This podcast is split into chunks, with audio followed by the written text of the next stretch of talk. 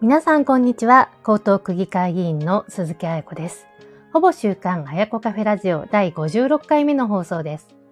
この番組では江東区で起こっているまちづくりの話題、区議会議員の日常などをお届けしていきます。このほぼ週刊彩子カフェラジオは去年の5月からほぼ週刊ということで始めまして、あの毎週週末に配信をしてきました。現在で56回目を迎えるわけですけれども、4月に江東区議会議員選挙があって、5月から私、鈴木彩子も江東区議会議員として4期目の新しい任期をスタートさせています。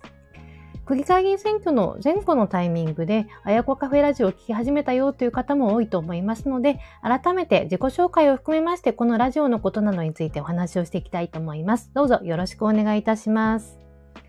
まずは私の自己紹介からですけれども、私、鈴木彩子は、ま東京の江東区で区議会議員の仕事をしております。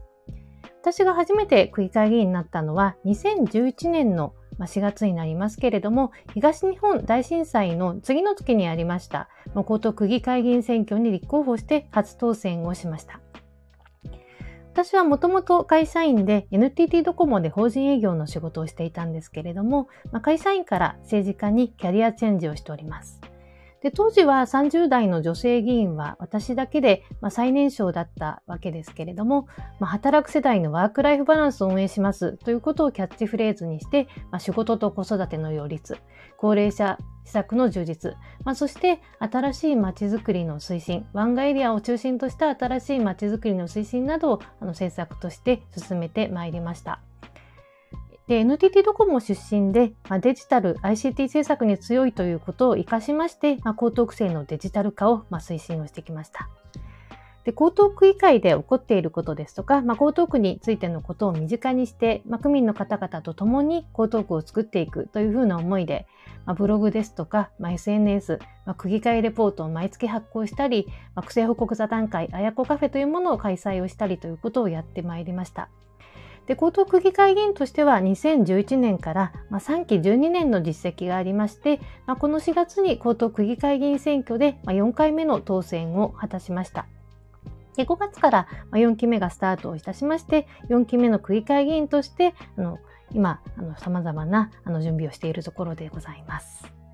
で、江東区議会以外では、あの、日本最大の政策コンテストでもあります、マニフェスト大賞というもののですね、実行委員長を、まあ、今年から務めさせていただいております。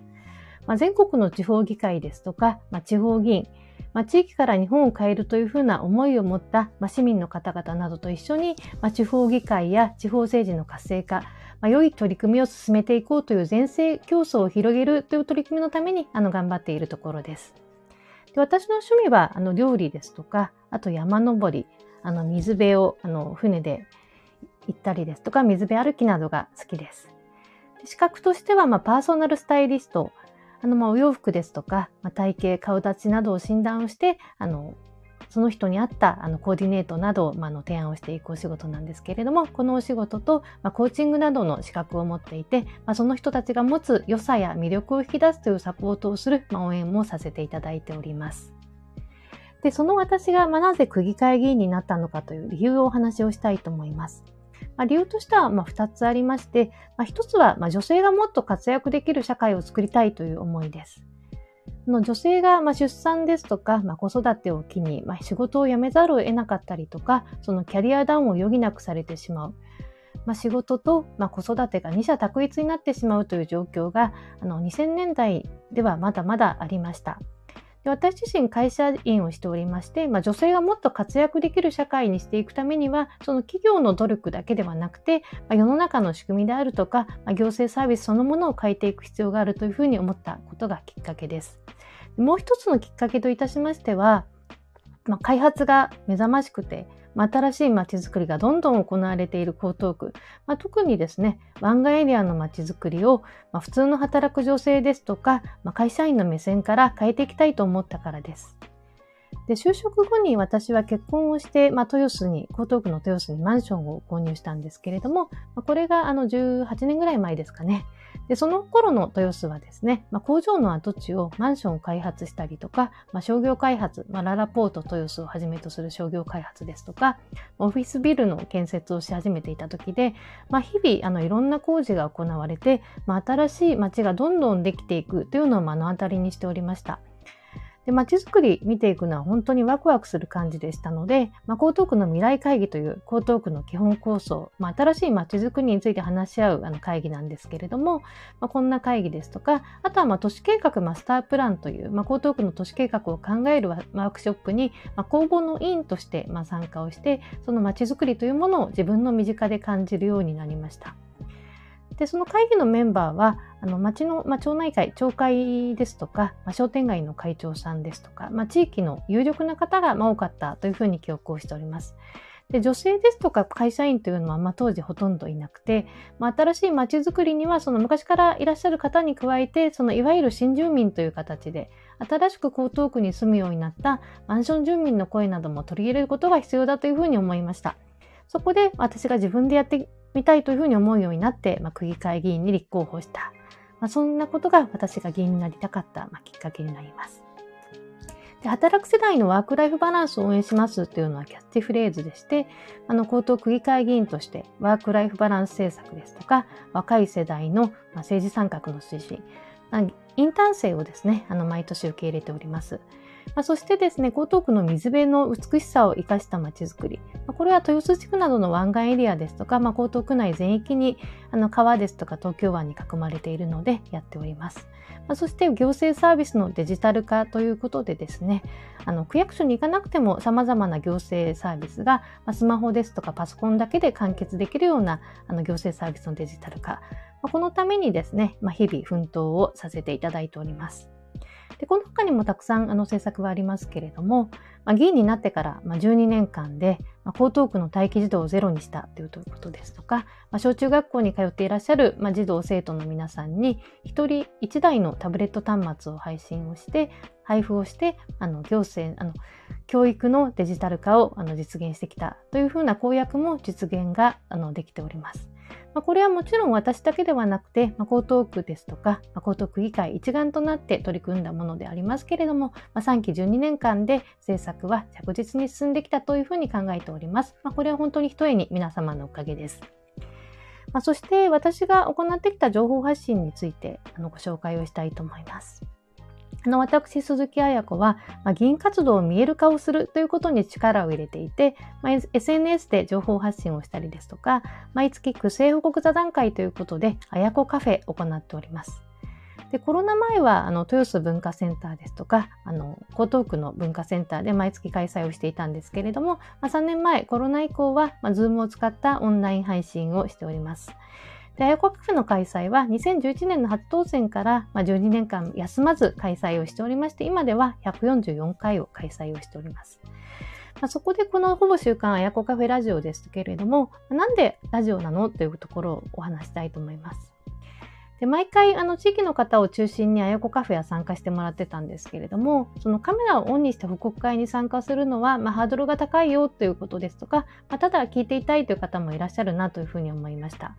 まあ、特に平日の夜の時間帯にあのあやこカフェやってるんですけれども、まあ、なかなか参加しづらい方もいるんじゃないかなと。で最近あの耳で聞くラジオ配信をやる方がま増えてきていてあのここ数年ですけれども私もあのオンラインですと、まあ、インターネットラジオ、まあ、ラジオを聞いております。で皆さんあの、まあ、コロナ禍などもあって、まあ、日中はま仕事をやっていて、まあ、オンライン会議だったりとか学生さんはまオンライン授業今はあの対面での授業を復活しておりますけれども割と画面をずっと見ている機会が多かったなというふうに思いました。でそこであの何かをしながら聞くながら視聴はですね、あのまあ、気軽であの目にも負担がないですし、まあ、リスナーの方もま気軽に聞いていただけるなというふうに思いました。ということでですね、まあ、気軽に聞いていただくということでラジオ配信を始めました。で、あやこカフェであの取り上げている内容は本当にまあ地域情報が主になるんですけれども、あのまあ、ブログ私もともと書いてるんですけれども非常にあのアクセスも結構あって、まあ、地元の方とか、まあ、江東区の湾岸エリアのまちづくりの話題については特に興味を持っていますいただいてます。まあ、ですのであの文字では伝えきれないことを、まあ、声で届けるためにこの「ほぼ週刊やこカフェラジオ」を始めさせていただきました。まあ、スタンド FM による、まあ、ラジオ配信ですとか、まあ、これに画像を加えた形で YouTube での配信というものも今2種類で行わせていただいております。で、まあ、これまでのあやこカフェラジオでお話ししてきたことも結構いろいろありまして、まあ、地域関係のお話であると、あの、まあ、江東区で開催された、まあ、行事の話とか、まあ、イベントの話、まあ、区民祭りとか成人式とか、まあ、スポーツ行事、まあ、いろんなことをあのお話をしました。あとはまあ政策の話であれば、まあ、子育て支援とか待機児童、あとはまあ女性のですね、あの健康問題などについてもお話をしました。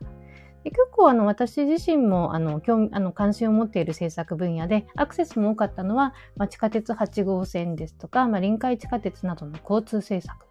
あとはもう江東区で非常に多いマンション問題であるとかあのまあ行政とデジタル化に関するお話そしてしばらくはまコロナ禍が続いておりましたので、まコロナ関係の情報などもお話をさせていただきました。で、毎月のあやこカフェのお話であるとか、まあ、選挙の時にはですね、まあ、リアルにその江東区議会議員選挙や、まあ、区長選挙のお話、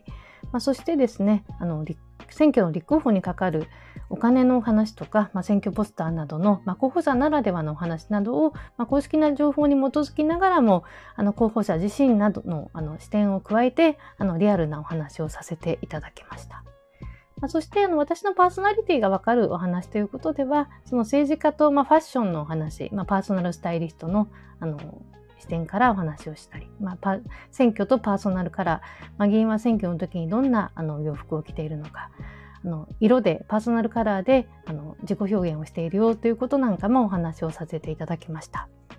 で私はあの、まあ、議員になる前は、まあ、人前でお話しするのそんなに得意なタイプではなくて、まあ、街頭演説ですとか、まあ、人前でご挨拶するのは、まあ、常にドキドキしながらやっていたところなんですけれどもあやこカフェラジオを始めた時にも毎週何話そうかなと悩んでいました。まあ、それでもですね、毎週テーマを決めて、まあ、十数分情報発信をすることを1年間続けるということはですね、あの私自身にもプラスになりましたし、まあ、リスナーの方も増えてきたので嬉しく思っています。まあやこカフェラジオを聞いてますよとか、まあ、ラジオを聞いて、まあ、区政報告座談会のあやこカフェに参加をしたよということを言っていただく方もね、あの増えてきたのがね、励みになっております。でこれからの、まあ、任期4年間の中でも、ほぼ週刊あやこカフェラジオ、より良い形にバージョンアップをして続けていきたいというふうに考えております。まあ、例えば、まあ、スタンド FM とか YouTube 以外にも発信手段を増やしていったりとか、まあ、ゲストを呼んだり、まあ、いろんな工夫をしていきたいと思いますので、もしこんなことやってほしいよというふうなあの声がありましたら、鈴木あやこまで寄せていただければと思います。ほぼ週刊あやこカフェラジオ